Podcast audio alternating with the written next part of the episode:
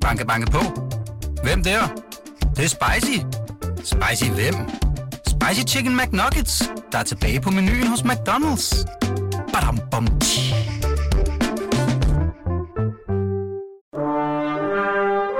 du lytter til Radio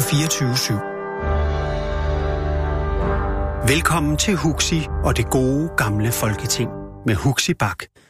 Velkommen tilbage her til det gode gamle folketing, hvor jeg heldigvis stadigvæk har besøg af Bent Hindrup, Lone Dybkær og Henning Dyrmose. De har alle sammen siddet inde, som jeg plejer at sige, i det andet folketing for henholdsvis Enhedslisten, de radikale og de konservative. Men nu er de heldigvis her hos mig på Radio 24/7 i det gode gamle folketing. Og vi skal nu beskæftige os med paradigmeskiftet. Vi har talt om det mange gange her i programmet, og sådan kort forklaret, så er det her store paradigmeskifte en ting, som regeringen og Dansk Folkeparti har nedfældet i den nye finanslov, og det går i korte træk ud på, at man laver et skift, et paradigmeskift fra at ville integrere udlændinge og indvandrere, prøve at integrere og for nogens vedkommende simpelthen assimilere dem i det danske samfund, til at have fokus på hjemsendelse. Man tager dem ind, opbevarer dem, og så hurtigt som muligt, så skal de sendes tilbage til, hvor de kom fra. Det står nu i finansloven, der er en række formuleringer, der er klar til at blive lavet om i dansk lovgivning, så der kommer mere fokus på hjemsendelse. Og det er et forslag, som betyder meget for særligt Dansk Folkeparti, men må man formode også regeringen. Og derfor er man også interesseret i, at det skal gå stærkt.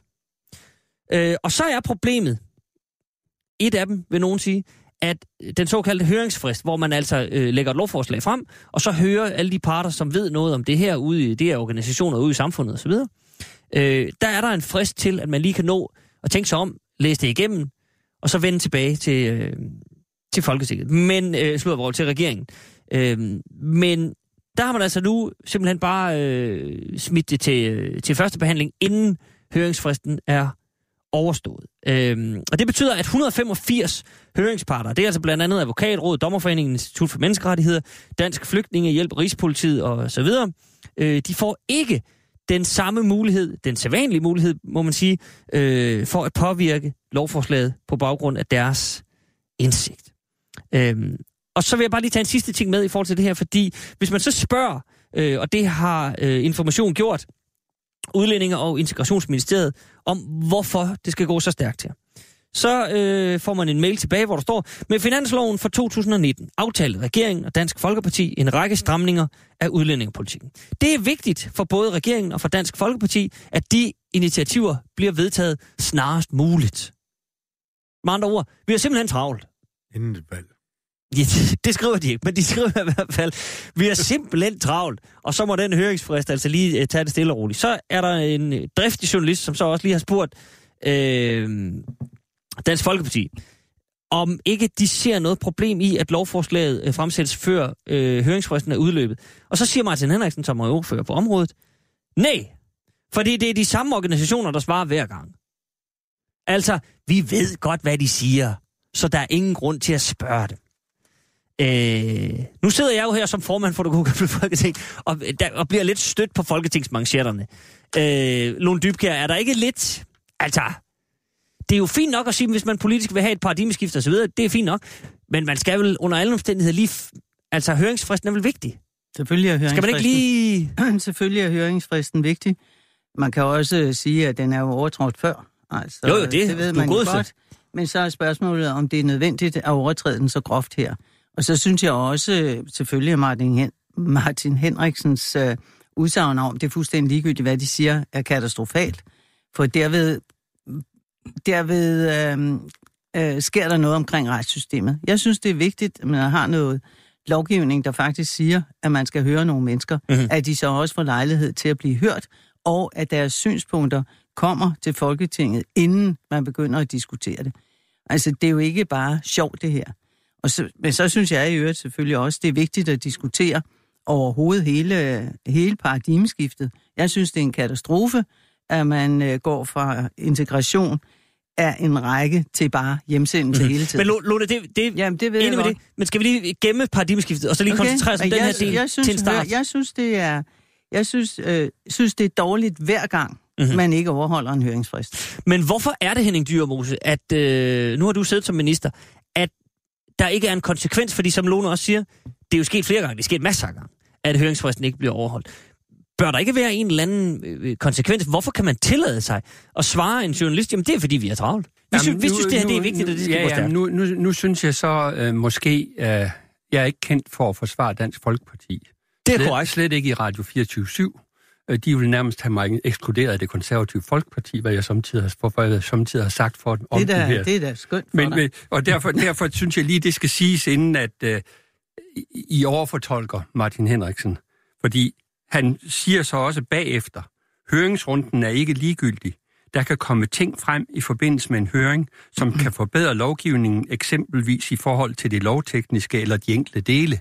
Men politikken, den bliver jo ikke ændret af det her. Og det er jo det, det hænger sammen med, at høringsfristen bliver. Må jeg godt lige godt færdig. Fordi paradigmeskiftet var hovedtema i efteråret 17. Paradigmeskiftet var hovedtema i efteråret 18. Mm-hmm. Socialdemokratiet har totalt ændret holdning på udlændingeområdet i løbet af den her valgperiode. Regeringen og Dansk Folkeparti har en chance for nu at komme igennem med deres paradigmeskifte med støtte fra Socialdemokratiet. Det er en enestående chance for den politiske holdning, de har. Den er Lone uenig i. Det må jeg sige. Og den er de radikale uenige i. Derfor kan regeringen selvfølgelig frygte, at hvis der kommer et regeringsskifte, så vil de radikale og de andre i rød blok, så vil de tage Socialdemokratiets Mette Frederiksen op i det sorte tårn eller det røde tårn, og så gøre på udlændingeområdet ved Mette Frederiksen, hvad de i sin tid gjorde de radikale ved Helle Thorning-Schmidt. For Helle Thorning var det på det økonomiske område, hvor hun blev nødt til at gå stik imod det, hun var gået til valg på. Her kan Socialdemokratiet, hvis de vil have regeringsmagten, blive tvunget til at gå stik imod det, de er gået til valg på. Et område, hvor det i forvejen er en anelse utroværdigt, at Socialdemokratiet har skiftet så meget holdning, som de har. De har jo stået sammen med de radikale i udlændingepolitikken før. Nu er de nærmest hovedmodstandere i udlændingepolitikken. Så derfor kan jeg godt forstå, at regeringen vil have det igennem. Og lad mig så lige sige, høringssvarene forelå i fredags. Det fremgår af samme artikel i Information, at materialet bliver oversendt til Folketinget inden første behandling, som er på torsdag. Det vil sige, at materialet er tilgængeligt for offentligheden, materialet er tilgængeligt for ordførerne, materialet er tilgængeligt for udvalgsbehandlingen, og da der kun er kort tid til næste valg, så kan man næsten godt vende den om og sige, at det er udtryk for rettidig omhu, at man har materialet fremme inden første behandling, men at man får mere tid til lovbehandlingen, end hvis man havde ventet en måned på at bearbejde høringssvarene, og så måske alligevel ikke lave om i lovforslagene, og så har haft endnu mere hastværk med lovgivningsarbejde. Nu bliver der rent faktisk tid til første behandling, udvalgsbehandling, anden behandling, udvalgsbehandling og tredje behandling af det her vigtige område, så befolkningen har mulighed for det. Og så er det også sådan, at ordførerne på de her områder, de ved jo udmærket godt, hvad der står i høringssvarene, fordi organisationerne har selv sagt været i kontakt med ordførerne om, hvad de vil sige til det her lovforslag. Og så er der en række af høringssvarene, der bare politisk er imod. Jamen, det er noget helt andet. Det er jo ikke det, høringen. Men Henning, må jeg bare lige stoppe dig der, fordi alt det der forstår jeg godt, men alt det der er vel semantik og så kan du kalde det rettidig omhu.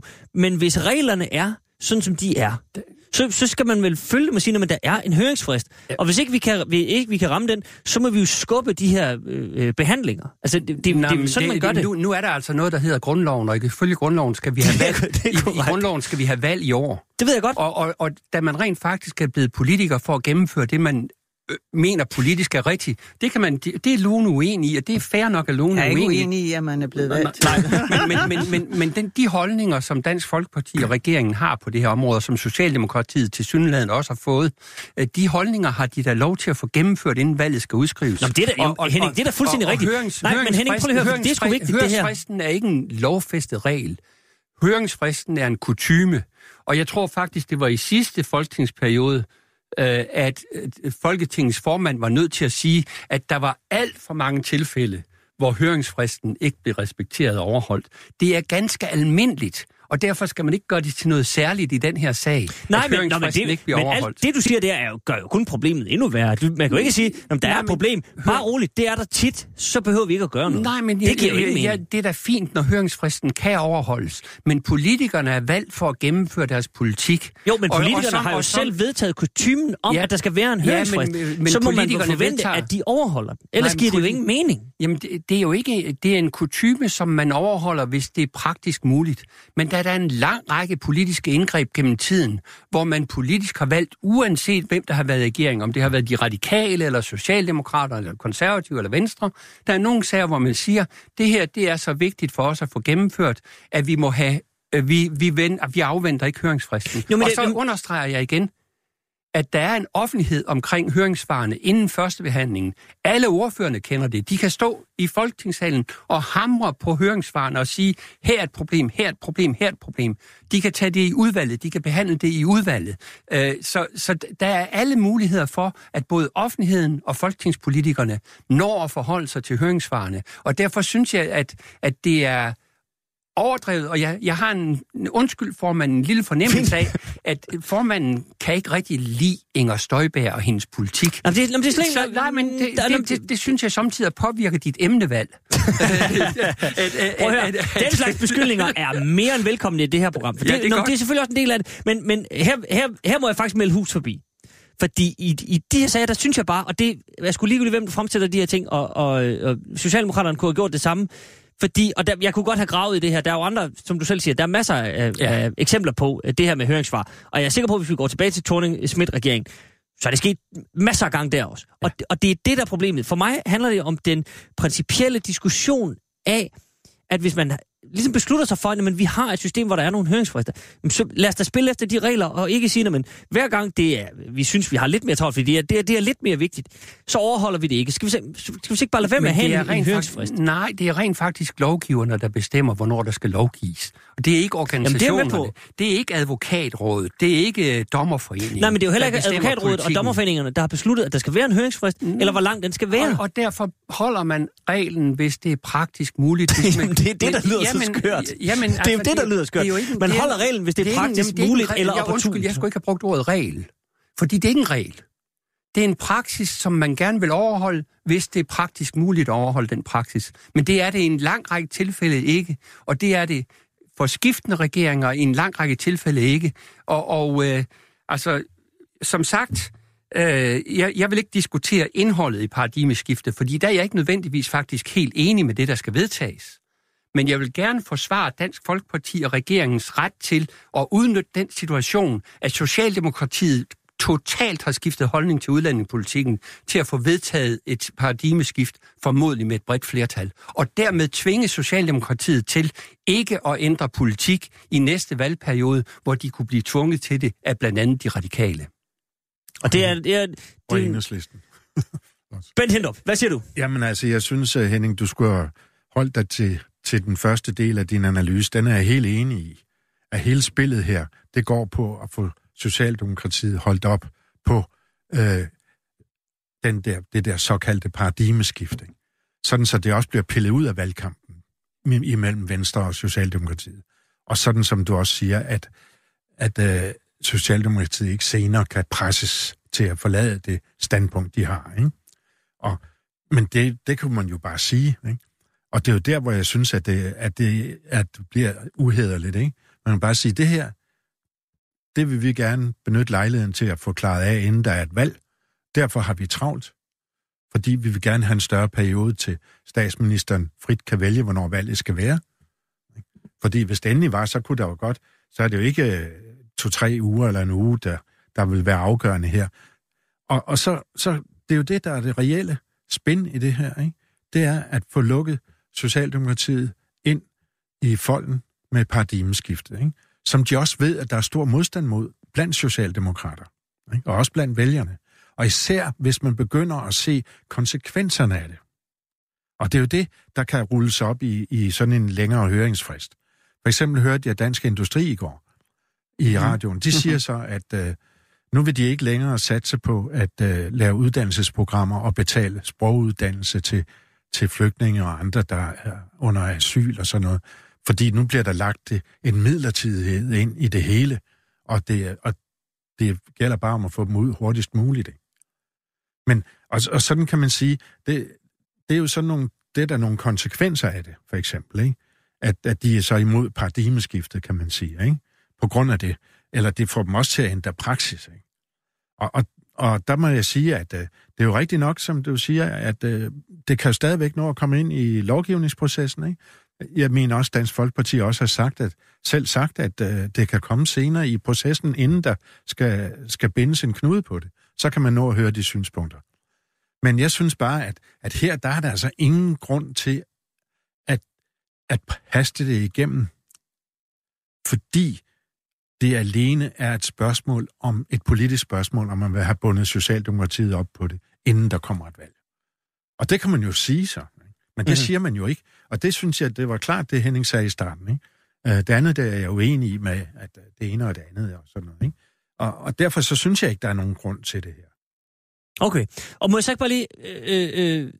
Fordi for mig handler det om det der med, at man ligesom har... Og det er rigtigt, Henning, det er ikke en regel, det er en kutyme. Men det er jo ligesom, hvis man har den kutyme, så er det det, man agerer ud fra. Det er sådan, vi plejer at gøre, og derfor kan det jo vælte læse, hvis man lige pludselig siger, men den her gang gør vi det ikke. Martin Henriksen siger jo også, jamen høringsrunden er ikke ligegyldig. Det er sådan set vigtigt. Og jeg tror ikke, man kan finde nogen af de 179 derinde, som vil sige, jamen høringsrunden er ligegyldig. Men så meget desto mere bør man så ikke tage en beslutning om, skal det være en regel, eller skal vi sige, at der er ikke nogen høringsrunde? Fordi så kan parterne komme ind, og de kan jo snakke med ordførerne og det ene og det andet på borgen i forhold til førstebehandlingen, og så er alle klædt på, men så behøver vi ikke en høringsfrist. Vi behøver ikke den her høringsrunde, fordi så er den ligegyldig. Skal man ikke tage et valg? Er den vigtig, eller er den ligegyldig? Jamen, hør lige her. Selvfølgelig er den vigtig. Og selvfølgelig ser det ikke godt ud, at den ikke overholdes. Vi skal bare gøre os klart, at indimellem så bliver den aftale, det er jo en politisk aftale, ikke? Og også for at inddrage samfundet bredt, ikke? Mm-hmm. Og jeg synes, det, der er vigtigt her, med al respekt for formanden, det er at diskutere indholdet. Og i virkeligheden ikke, om en høringsfrist er overholdt eller ej.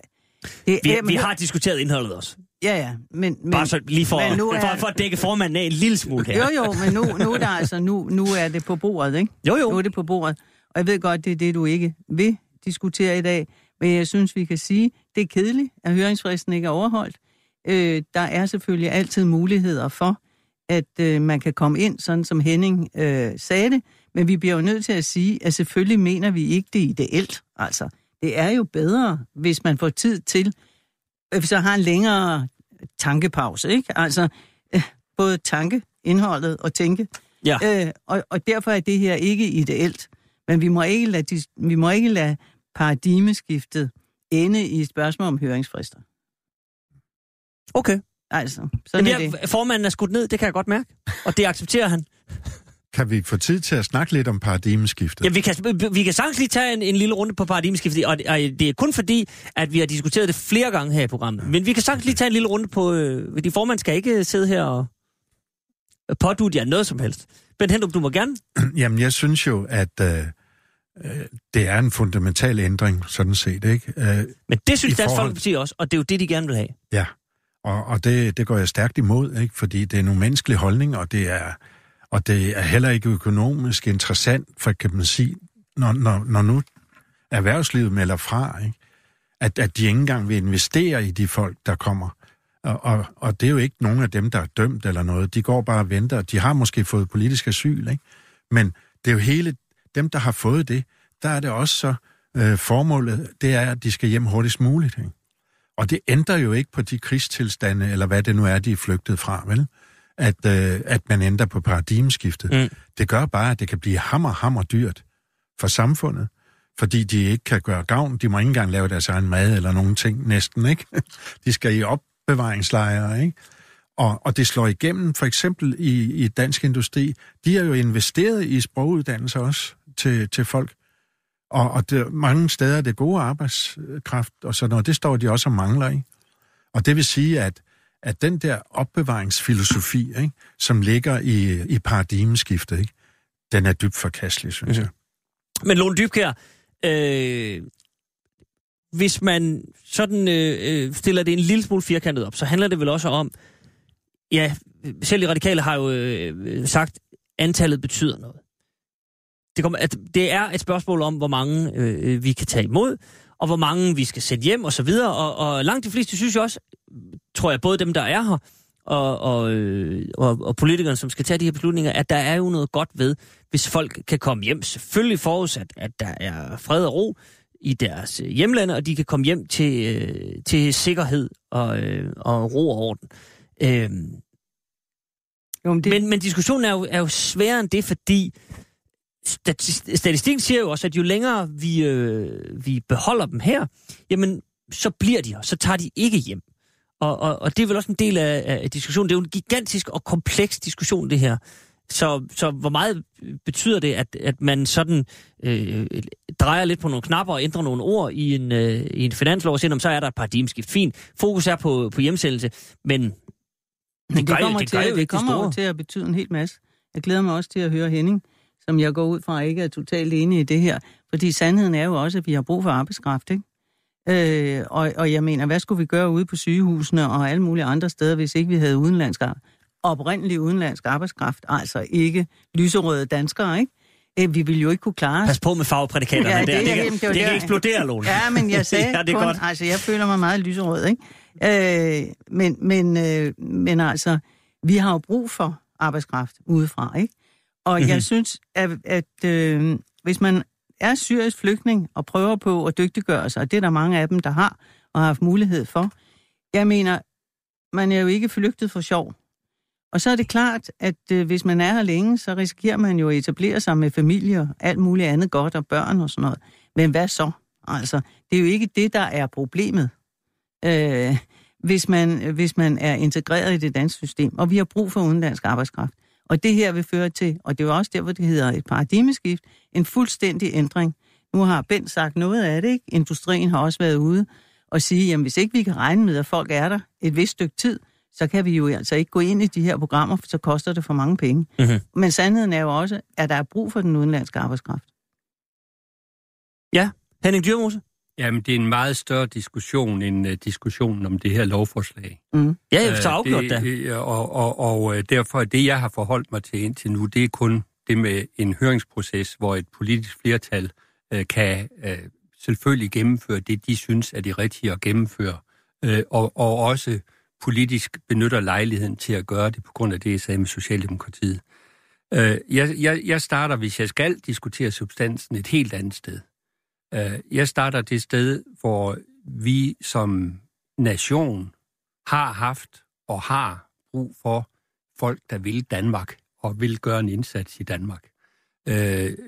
Derfor vil jeg gerne være med til at fremme, at udenlandsk arbejdskraft kan komme til Danmark, og at man kan få lov til at arbejde i Danmark. Jeg vil sågar også gerne give dem permanent opholdstilladelse. Jeg vil nok være mere restriktiv med at give dansk statsborgerskab. Det synes jeg, det skal forbeholdes nogle meget få, som kommer til samfundet. For så vidt angår flygtninge, der er det rigtigt, at antal betyder noget, fordi der er et spørgsmål om, hvor mange vi kan integrere.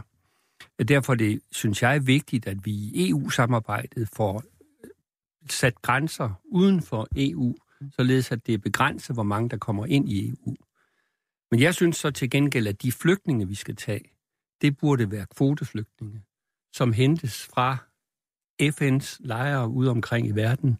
Nogle af dem, der har brug for at komme til et sted, hvor de kan få tryg ophold, i stedet for, at vi giver adkomst til dem, der måske har råd til at betale flygtningesmuglere for at komme over Stillehavet og andre ting. Så jeg synes, det er et helt andet system, vi har brug for, og jeg synes ikke, det her lovforslag overhovedet reparerer på det system. Og jeg vil godt sige, at lovforslaget er ikke født i min baghave i hvert fald. Mm.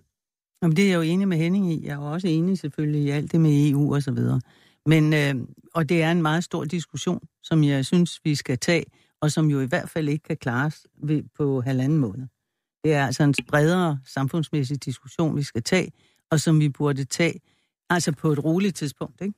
Og det så i virkeligheden er det en diskussion, hvor man kan sige, den gemmer vi simpelthen til efter folketingsvalget. Fordi det bliver for... Nej, men diskussion... Det er jo ikke et roligt tidspunkt nu. Nej. Og når der, hvis der er folk, der skal vælges på det, så bliver det måske ikke så...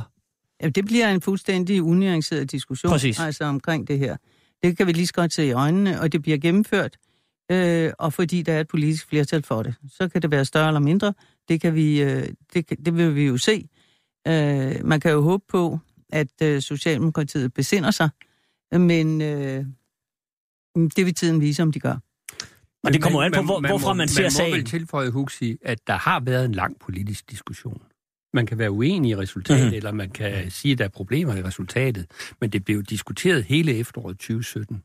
Bestemt. Det blev diskuteret hele 18. Så det politiske flertal, der har besluttet sig for det her, har jo ikke lagt skjul på, hvad de har ment hele vejen igennem. Og det er jo ikke noget, de vil have det gennemført nu, fordi der kommer et valg. Men det er jo ikke noget, de har lagt skjul på de sidste 2-3 år, at det var de holdninger, de havde. Mm. Jamen, må jeg tilføje der? Fordi nu fik du sagt lidt om Inger Støjberg og undertegnet formand sidst.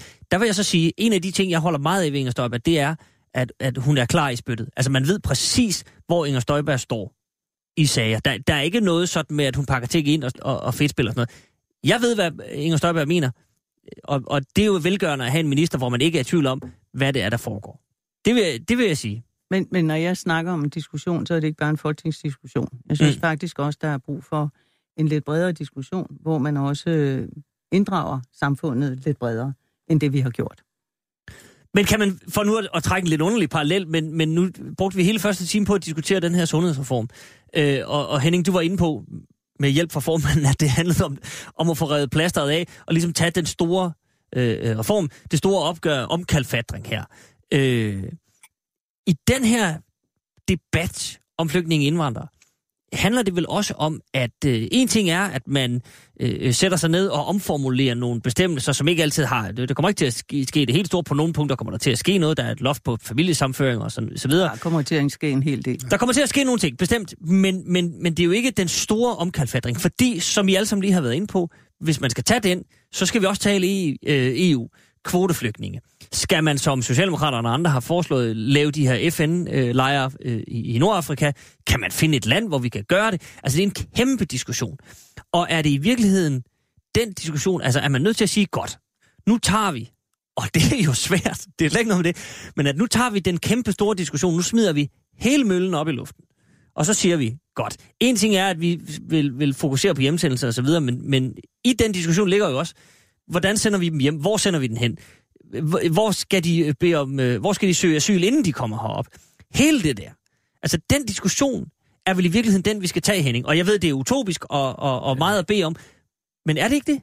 Jo, men altså, det vil være den naturlige konsekvens af mit synspunkt omkring sundhedsområdet, at man skal tage den store diskussion, og man skal tage de store skridt. Mm-hmm. Problemet er bare på udlændingeområdet, der bliver debatten, og det ved vi jo, meget unuanceret.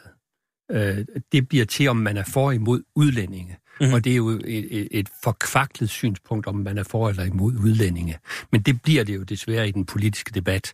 Så selvom jeg kunne have sympati for den store diskussion, som Lone her er tilhænger af, så er jeg bange for, at den er meget vanskelig at føre, fordi den bliver så unuanceret. Selvfølgelig, men det er jo også politikernes ansvar at prøve på at føre en ordentlig diskussion og en bredere diskussion. Og det, jeg mener, vi må bare erkende, at der altså er et flertal i øjeblikket i Folketinget for paradigmeskiftet, ikke? Jeg synes, det er meget ulykkeligt, men der er et flertal for det. Og derfor får vi jo ikke, nogen nuanceret diskussion. Når paradigmeskiftet er vigtigt for Dansk Folkeparti, så skal vi jo heller ikke glemme det på grund af Ny Borgerlig, ikke? Så der er mange, det er ikke bare et spørgsmål om Socialdemokratiet, men det er altså også et spørgsmål om Ny Borgerlig. Så det er et valgkamp. Det handler om. Og vi må bare acceptere, at det ser ud til, at det gennemføres. Og det ser jo altså... så må vi håbe på, at valget viser, at der ikke er det samme flertal bagefter, som der er i dag. Bent Hindrup. Jeg er sådan set enig med Henning i, og også Lone, at det er et meget stort spørgsmål. Fordi det, vi kun snakker om nu, det er jo ingenting imod, det er toppen af isbjerget i forhold til, når der kommer klimaflygtningen for alvor, for alle områderne syd for ekvator i Afrika. Og det er ikke småting. Og, Og det er jo sådan en helt anden situation, ikke? Hvor man... Det bliver jo en folkevandring. Altså i hvert fald, hvis det går helt galt, så er der jo ikke, så kan vi jo ikke snakke om hjemsendelse. Fordi nej, der er ikke. Så skal de hjem med dykkerdragter. Ja, nu jeg er jo engageret i et projekt i det sydlige Mozambik, ikke? Hvor det gælder om med en anden landbrugspolitik at få de små bønder til at blive, i stedet for at vandre ind til slummen i Maputo, som er hovedstaden, og som er næste udskibning, det er Europa, ikke? Og, mm-hmm. og det, der har været tørke dernede i det område, hvor alle floderne er tørret ud, i 3 til 4 år, som vi bare havde 1 år. Ikke? Og i det område, som hedder Moamba, hvor vi laver de her projekter, ikke? Der har vi måttet lave egne vandboringer nu, ikke? Til dyrene også. Og det har man også måttet gøre i Sydafrika, til de vilde dyr. Der er lavet vandboringer til dem, for at turismen overhovedet kan eksistere, fordi floderne er tørret ud, og krokodillerne er væk, har jeg nær sagt. Jeg skulle lige så sige vel også, for at de vilde dyr kan eksistere. For at de kan eksistere, ja. Det er dem, man har måttet lave boringer til. Ja, jeg forstår. Og det vil sige, at de kræfter, der er der, ikke, de er jo kolonorme, ikke? Og det, altså, den smule krig, har jeg nær sagt, der foregår i øjeblikket, det er intet mod, når der kommer klimaflygtninge. Mm. Henning Dyrmose, en sidste kommentar. Jamen, jeg vil bare sige, at lige præcis det med Afrika er jo det store problem. Altså, alle seneste befolkningsprognoser viser, det er ikke Kina mere, de vokser. De bliver overhalet af Indien. Ja. Men Kina og Indien bliver overhalet af Afrika. Ja. Og Afrika har ikke økonomi til det i dag. Ja. Så det starter i virkeligheden med en diskussion om, at vi skulle have en global Marshallhjælp fra USA, Europa, til det sydlige Afrika, ja. Kina og resten af Asien, ja. Til Afrika, ja. For at hjælpe Afrika med at komme op i levestandard. Ja. Fordi hvis vi ikke gør det, ja. Så står vi med det her evindelige flygtningeproblem. Og det bliver meget stort. Og jeg er enig, det bliver meget stort. Således opmuntret sætter vi et punktum for den debat. Jeg lover, Lone Dybkær, altså næste gang du kommer, skal den skal nok være her endnu. Det tror jeg på. Det tror jeg. Vi skal til et lidt mindre problem, men dog, vil formanden sige, dog et problem. Fordi Socialdemokratiet, de er ligesom alle de andre partier klar til at gå i valgkamp. Jeg er sikker på, at valgplakaterne, de er trygt og sat på pap, og strips ligger klar, og man er klar til at komme ud og kravle op i lygtepæler og vejtræer. Men der skal selvfølgelig også lige lægges en eller anden form for strategi i forhold til, hvad gør vi med medierne? Og derfor skrev partisekretær Jan Juul Christensen forleden en mail ud til partiet og medlemmerne internt. Og det er en mail, som af veje, jeg ikke kan oplyse her, for jeg ved ikke hvordan, røg ud af det interne system, så alle vi andre kunne se den. Og det er en ret interessant mail, og nu læser jeg lige det meste af den op. Den lyder sådan her. 2019 bliver et særdeles afgørende år i dansk politik.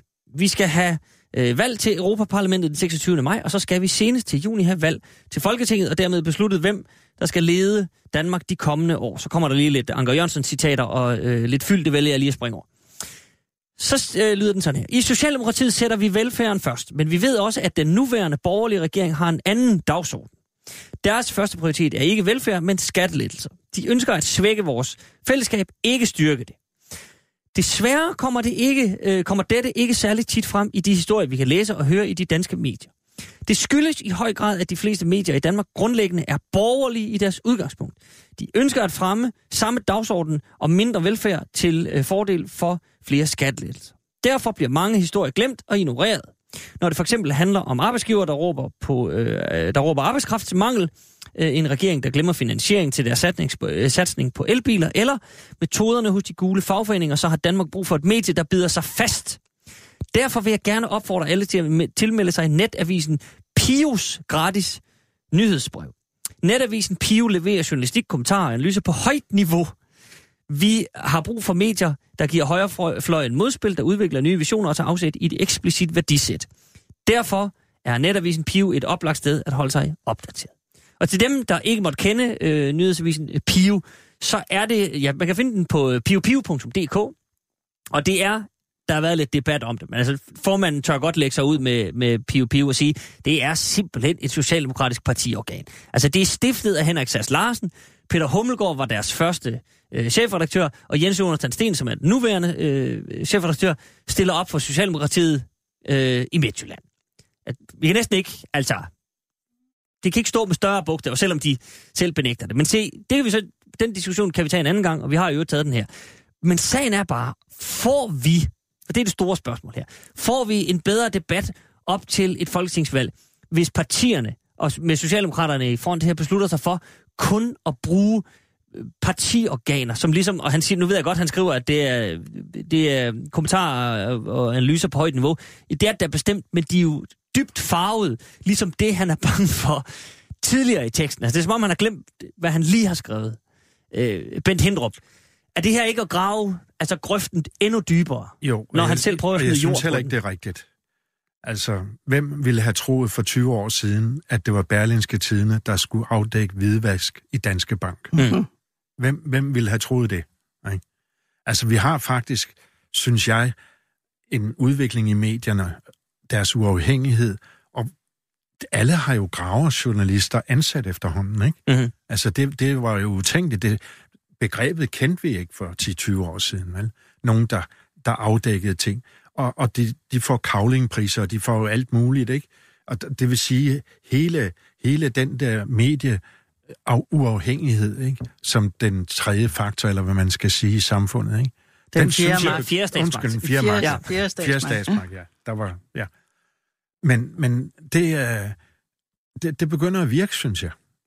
Og så kan jeg, og så synes jeg, at sådan en Pio, det er jo ikke den, der afdækker korruption i Socialdemokratiet.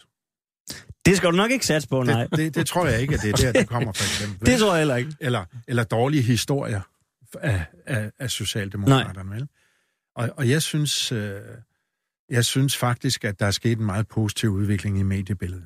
Så ved jeg godt, at Søren Sass, han er sur, fordi han... Henrik Sass. Undskyld, men, Henrik Sass. Ja, alt er godt. Det forsvinder lidt hukommelsen med alderen, måske. Hvad folk hedder. Men at han føler sig dårligt behandlet. Jeg har kaldt ham Sass. Så Sass, ja. Du kan bare kalde ham Sass, så ved alle, det er efter Pind og Sass, så flyder de to altså, sammen. Jeg synes... Nu bryder jeg mig ikke om ham, fordi han har været noget arrogant over for anderledes tænkende i Enhedslisten og andre steder. Det har jo det med at være for alle andre, der ikke tænker som ham selv. Ikke? Også radikal. Også radikal, ja. Og der, jeg synes, at det der, det er... Jamen, det må de da gerne lave sådan en avis, ikke? Men jeg tror og håber ikke, den får nogen indflydelse. Altså, nej, men det, og det er også forkert analyse, den har lavet, ikke? Fordi det er ikke så ensidig en presse, som vi har haft før. Det er det ikke. Mm. Der er sket meget. Lone Dybkær. Jamen, jeg synes, det er en ikke særlig klog mail, for nu ikke at sige sådan grovere udtryk, ikke? Jeg synes da, det er i orden, man henviser til Pio. Det kan man da roligt sige. Jamen, tag nogen, hvis I har brug for noget baggrundsstof, set med socialdemokratiske briller, så kig her, ikke? Mm-hmm. Altså, vi får jo alle sammen forskellige nyhedsbreve. Det gør at hvert parti sender jo et nyhedsbrev ud, og det er da farvet nyhedsbrev. Det siger sig selv. Det er intern post, det må det gerne være. Det må det gerne være. Det er der jo ikke noget, mærkeligt i. Så jeg synes, det var en uklog måde at skrive det på. Jeg synes, man bare kunne have skrevet, husk nu, at der er den avis, der kan I søge noget baggrundsmateriale. Det synes jeg er helt i orden. Og jeg vil simpelthen ikke... Jeg synes, jeg er enig med Bent i, at det er alt for ensidigt at sige det. Men jeg vil sige én ting, som jeg synes gælder Socialdemokratiet, ikke? Jeg synes, de er rigtig dårlige til at være i opposition. Det må jeg sige. Altså, jeg har altid beundret den borgerlige fløj for deres talent for opposition. Det så vi altså også under Thorning-regeringen, med for eksempel løftebrud. Hold kæft, mand, hvor det blev kørt, ikke? Og undskyld udtrykket. Alt er godt. Men de er meget bedre til, altså jeg synes, Socialdemokratiet skulle spørge sig selv om, hvordan leverer vi en ordentlig opposition? Det synes jeg ikke, de er i stand til. Og der er de borgerlige meget bedre. Altså, det er den konkurrence, de skal tage op. Så henvis til det der Pio, og så koncentrerer jeg i øvrigt om at komme i de andre medier. Det er jo det, det drejer sig om. Ja, det er fuldstændig fordi rigtigt. Det der at komme i... Altså, Pio duer jo ikke til generelt, vel? Men det handler jo om at komme i Berlingske, og det handler om at komme i Politiken, det handler om at komme i alle mulige andre medier, og der er de simpelthen ikke dygtige nok. Mm-hmm. Men bare lige for at holde fast i Socialdemokraternes agering her. Jeg er jo ikke bekendt med, hvordan det sådan fungerer, men når en partisekretær skriver det her, Er det noget, der er klappet af længere op? Er det noget, man lige har vendt med en gruppeformand eller et eller andet og sagt, prøv at høre, jeg skriver altså lige en mail ud, at medierne de er knaldblå, og dem kan vi ikke stole på, så nu lægger vi æggene hos Pio. Ja, jeg må sige, det kan man håbe, det ikke er. Men det aner jeg ikke. Jeg tror, og det synes jeg også er ligegyldigt. Jeg synes, det er en dum, ikke særlig klog mail. Okay. Og man kunne bare henvise til Pio, og så var den ikke længere. Henning Dyrmose. Jamen altså, jeg er enig i, at det er en uklog mail, og det er yderligere et eksempel på, jeg ved godt, det er sagt før, at det er fuldkommen uantageligt, at Pio får statsstøtte som uafhængig medie til at lave gratisaviser, der er socialdemokratisk propaganda. Det er fuldkommen uantageligt, og jeg kan ikke forstå, at det ikke er blevet stoppet. Der er så mange beviser på det, formanden så rigtigt sagde. Nu vil jeg gerne rose formanden for det, du sagde før. At du så rigtigt sagde om den socialdemokratiske tilknytning.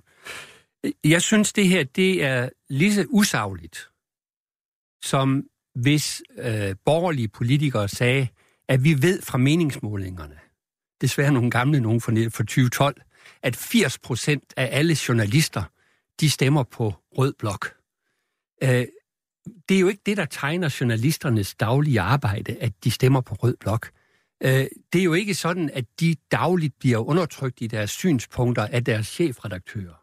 Og hvis de blev, så ville det i hvert fald være svært for mig at se, at det største bladhus, Politiken, Jyllandsposten, at en Poul Madsen og en Christian Jensen, det skulle være borgerlige undertrykker af deres medarbejderes røde holdninger. Så jeg synes simpelthen, det er så dybt useriøst, det her. At der så også er en slags påstand, som jeg altid bliver så harm og vred over. Altså tænk sig at skrive om de borgerlige politikere. Deres første prioritet er ikke velfærd, men skattelettelser. De ønsker at svække vores fællesskab, ikke styrke det. Når jeg hele mit liv har kæmpet for skattelettelser, så har det været, fordi jeg mener, at ved hjælp af skattelettelser, der kan man øge væksten i samfundet. Og når man øger væksten i samfundet, så kan man øge velfærden i samfundet. Og jeg kommer selv fra et fattigt arbejdermiljø, hvor jeg synes, at det er vigtigt med vækst og velfærd. Og jeg vil ikke påduttes, at jeg er modstander af velfærd. Det er simpelthen, jeg bliver så vred. Jeg siger det, jeg bliver så vred. Man kan være uenig i metoden, men det er fair nok. Men at pådutte andre et synspunkt, som de ikke har, som Socialdemokraternes partisekretær her gør, og der må jeg sige, der er han i god overensstemmelse med deres politiske retorik, at det er en kamp mellem velfærd og skattelettelser. Det er jo ikke det, borgerlige politikere går ind for.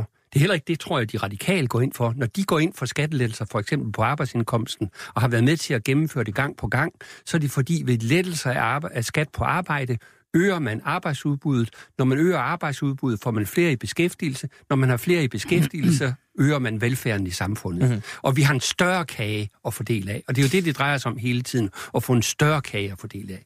Så det er både, ja, det er plat på alle måder. Men det er jo en del af den politiske retorik, og sådan er det. Altså, jeg synes jo godt, man har kunne se nogle eksempler på, at man ikke har gjort nok for velfærdssystemet, i min optik, og så givet skattelettelser i stedet for. Altså, det er jo en politisk diskussion, om man vil give mere til sygehusene, eller man vil give mere til skattelettelser. Og jeg mener ikke, tiden er inde til skattelettelser. Det mener Henning. Jeg synes jo, at det er meget interessant, at hvis de rige skal arbejde mere, så skal de have skattelettelser. Men for ellers kommer de ikke til at arbejde mere, eller de er vellønnede i samfundet, lad os bruge det mere pænere udtryk og mere rigtige udtryk. Hvorimod, hvis dem på den laveste ende af skalaen, de skal arbejde mere, så skal man tage ydelser fra dem. Det hænger jo simpelthen moralsk ikke sammen. Jamen, derfor hæver man jo altså også bundfradrag i skattesystemet. Ja. Jo. Men altså, den gennemgående retorik er, at man skal sænke ydelserne for, at mennesker kommer i arbejde. Det gælder bunden. De skal have mindre at gøre godt med, hvorimod de rige skal have mere at gøre godt med. Det er sådan set ikke min retorik, Lone. Nej, men det er de borgerlige retorik. Jo, det er statsministerens retorik, at nogle af de der ydelser skal ned, fordi afstanden op til arbejdsindkomsten skal være større. Nu lod jeg dig være repræsentant for regeringen. Jamen, det er fordi jeg ikke. Nej, men det er jeg ikke. Jeg er i dag kun repræsentant for mig selv. Ja, det er vi alle sammen. Og derfor varetager jeg de synspunkter, jeg har. Og jeg fortæller, at jeg bliver vred, når jeg bliver påduttet, at jeg prioriterer skattelettelser over velfærd. For når jeg går ind for skattelettelser, så er det fordi, jeg vil øge velfærden. Jeg vil øge væksten, jeg vil øge velfærden. Jeg synes, den allerbedste velfærdsforbedring, det er, at vi har fået 150.000 mere i beskæftigelse i de sidste 4 år. Vi har fået 100.000 overført fra offentlig forsørgelse til egen arbejdsindkomst. Og det er jo ikke bare mig, der siger, at det er den rigtige vej. Det gør OECD også her i deres rapport for nylig. Men jeg er jo ikke uenig. Og I plejer at lytte til eksperterne. Ja, jamen hold nu op. Jeg er jo ikke uenig med dig i, at det drejer sig om at få folk i arbejde. Godt. Okay, så må jeg med al respekt sige, at netop fordi du er dig selv, så er det altså ikke dig, det her er rettet imod. Det er rettet imod en regering, som er den borgerlige regering, hvor konservativ også er. Så må du gerne føle dig stødt personligt, men vi kommer jo ikke uden om, at de konservative er en del af den regering. Nej, og, så, og derfor er det rettet mod dem. Det er ikke rettet mod dig, Henning. Men det er også nødt til at acceptere. På den måde er vi jo ude af billedet. Men når de konservative gerne vil have skattelettelser, så er det faktisk, fordi de vil have øget vækst og øget velfærd. Det er ikke, fordi de konservative vil, som der står her, svække vores fællesskab, ikke styrke det. Jeg synes, det er så urimelig en påstand i forhold til for eksempel det konservative Folkeparti. Godt. Lad os lige få Bent Hindrup med os. Jamen, han er her nemlig også. Ja, men jeg synes, at det kunne godt være, at vi kunne samles om at sige, at medierne og den eksisterende presse er i en udvikling, der er meget gunstig. Den er meget mere alsidig, og den er grundig, og de har graver folk til, og at det er faktisk en ny situation, der er ret god at have, at de hele tiden holder magtgiverne op på, hvad der er op og ned. Nu for eksempel Horsens Folkeblad, som er jo et venstreblad, ikke? Det har dækket fuldt ud problemerne på endelave. Det lægger spalter til alt, ikke? Og det er jo fordi, det er et fænomen, ikke, som skal belyses, og de hører alle sider og ting og sager. Jeg synes da heller ikke, det er rart med mikrofonholderi. Altså, det er da dårlig journalistik, at det bare siger, kun kommer med det ene standpunkt. Det er jo ikke et grundlag for, at folk kan tage stilling. De skal da have en alsidig belysning af tingene, og det synes jeg faktisk, at alle de danske medier gør i dag. Men må jeg spørge bare lige i relation til det, Jan Juul Christensen skriver her? Altså, er det ikke også et billede på, og noget af det her kommer også til at gælde de borgerlige? Jeg er sikker på, at vi så jo også, Venstre her for, jeg tror det var i sidste uge eller forrige uge, at der bliver sådan en koordineret indsats omkring, hvad skal man mene om ting? Så kommer der en mail ud fra en partisekretær, der står ikke, I skal mene det her, men der står ligesom mellem linjerne, det vil være fornuftigt at mene, her er 2 ting, I kan mene, og så kommer den ellers bare på Facebook, at alle ligesom mener det samme, det her og det her, og så kører den ud. Problemet for mig at se er, at, og det er så spørgsmålet til jer, at der er en overhængende fare for, at jo tættere vi kommer på valgkampen, og når den går i gang, så står vi tilbage med, at der kun er 2 tusser tilbage i kassen. Og den ene er sort, og den anden er hvid, og det er det, vi tegner med. Altså, nuancerne er fuldstændig væk. Og det gælder begge sider. Jamen, sådan er det jo med en valgkamp. Og det, jamen, kan man undgå det, Lone? Nej, jamen, der vil jeg gerne sige... Hvis begge parter bliver enige om at sige, vi diskuterer på et lidt højere grundlag. Der er problemet jo, at du har jo fået, i hvert fald tv-mediet, så kan vi diskutere aviserne, ikke? At du for eksempel har 2 statsministerkandidater, og det er det, vi snakker om. Og det er klart, så bliver det jo mindre nuanceret, end det ellers ville være. Det er jo meget sværere for de andre partier at komme til, også komme til med nuancerede synspunkter. Så på den måde, synes jeg, medierne i forbindelse med en valgkamp, og jeg synes, det er frygteligt den måde, det kører på, og jeg synes, det er frygteligt den måde, tv-debatterne kører på. Det bliver konflikt, og det bliver ikke en nuanceret diskussion. Altså, og det er det, jeg synes, man kan bebrejde medierne af. På den måde, jeg synes, det er fint, at der er personer inde, men på den måde er det jo altså blevet personfikseret i retning af de der statsministerkandidater. Og vi er fuldstændig enige. De her sådan, i gåseøjne præsidentdebatter, de er frygtelige. Det bidrager ikke til noget som helst. Men nu, hvor vi sidder i det gode gamle Folketing, så prøver vi bare lige at holde fokus på, hvad politikerne ligesom selv kan gøre. Og i forhold til det her med, at vi maler kun med sort og hvidt, altså, er det fuldstændig utopisk og umuligt at forestille sig, at man bliver enige om og sige, at vi prøver at få lidt nuancer med her. Man behøver jo ikke at acceptere mediernes gøren og laden og dagsordenen for alting. Man kan jo godt sige, at vi prøver selv at sætte noget op her, og vi prøver at få nogle nuancer med, så Socialdemokraterne, som jo godt ved, at borgerlige ikke er imod fællesskab og vice versa. Altså, at man ligesom siger, at de der helt oplagte... Jamen, prøv lige at høre her. På den måde synes jeg, at debatten er blevet langt mindre nuanceret, end den var før.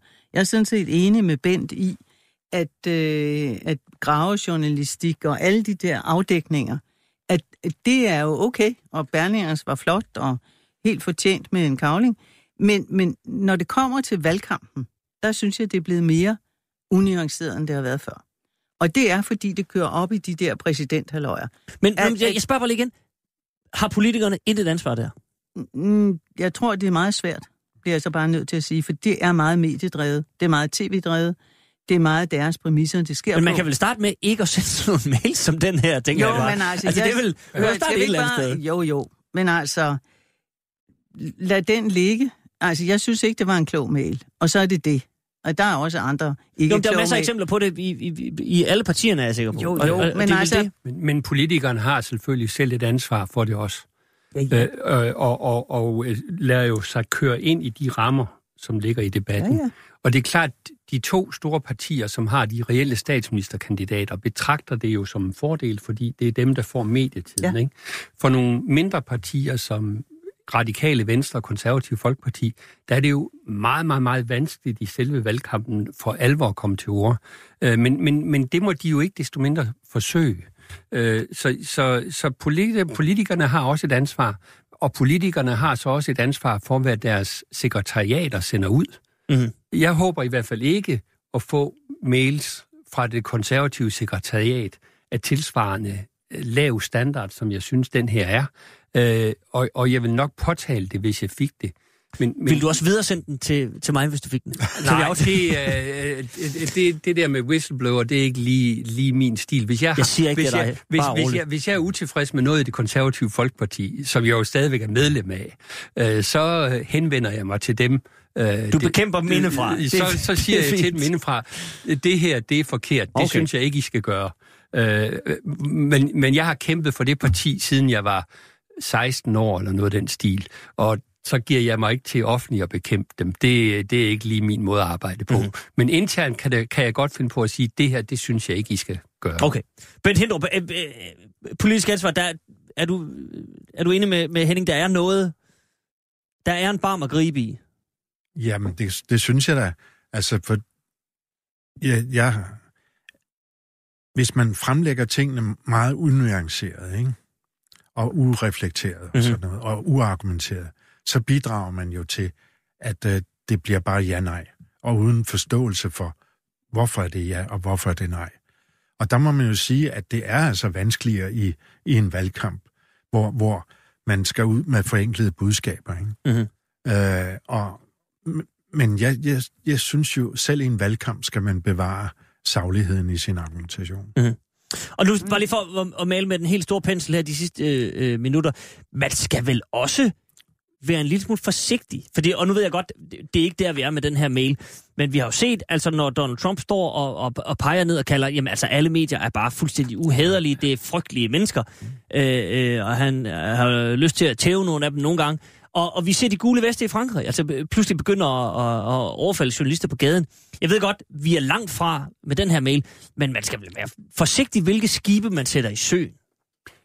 Ja, men grunden til, at jeg lige bad om ordet, det var, at jeg egentlig godt ville slutte mig til det, Bent sagde lige før om, at vi måske kan forenes om, at der rent faktisk i medierne er en udvikling i retning af, at de varetager deres uafhængighed. De graver, når der er noget at grave efter, og de graver uanset hvem det går ud over, at de graver. Og den udvikling, synes jeg også, vi skal understøtte.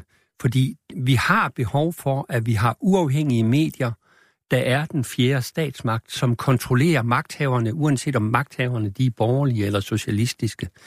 Det er der behov for, og den udvikling, synes jeg godt, man kan stimulere. Og derfor er jeg for eksempel en ivrig seer hver søndag af presselogen, hvor chefredaktørerne de diskuterer, hvad der har været op og hvad der har været nede i den her uge. Jeg synes, det er en utrolig vigtig debat, at man der selvrensager sig også i pressen, og jeg er enig med formanden i, at politikerne bør også selvrensage sig og sørge for ikke at falde i de grøfter, som den socialdemokratiske partisekretær her faldt i. Godt. Lone Dybkær, en sidste kommentar, ganske kort. Der er kun jeg synes, et af problemerne er, dels de mange, altså med, at man i valgkampen ikke har muligheder for nuancer. Det er jo sandheden, det har man ikke. Det er de to statsministerkandidater, så er der nogle andre, der melder sig på banen, men facit er jo, at der er to. Det andet er alle kommentatorerne, ikke? Der er altså blevet meget mindre tid til politikerne i medierne, og meget mere til kommentatorerne, ikke? Altså, det er jo svært for en almindelig politiker at få den taletid, som kommentatorerne har, og det synes jeg er et demokratisk problem. Godt, men det har til vi det, her så... i det gode gamle. Jeg skulle lige til at sige det. Løsningen er at stoppe i Folketinget, og så kom herind. Så kan man få 2 timer hver uge. Nu har vi kun 15 sekunder tilbage, og derfor vil jeg bare lige benytte lejligheden til at sige tak, fordi I kom. Tak Henning Dyrmose, tak Lone Dybkær, tak Bent Hindrup. Vi er tilbage i samme tid, samme sted her i det gode gamle Folketing, tirsdag 10.05, og ellers så er der podcast. Nu er der nyheder. Banke, banke på. Hvem der? Det er spicy. Spicy hvem? Spicy Chicken McNuggets, der er tilbage på menuen hos McDonald's. Badum, bom, tji.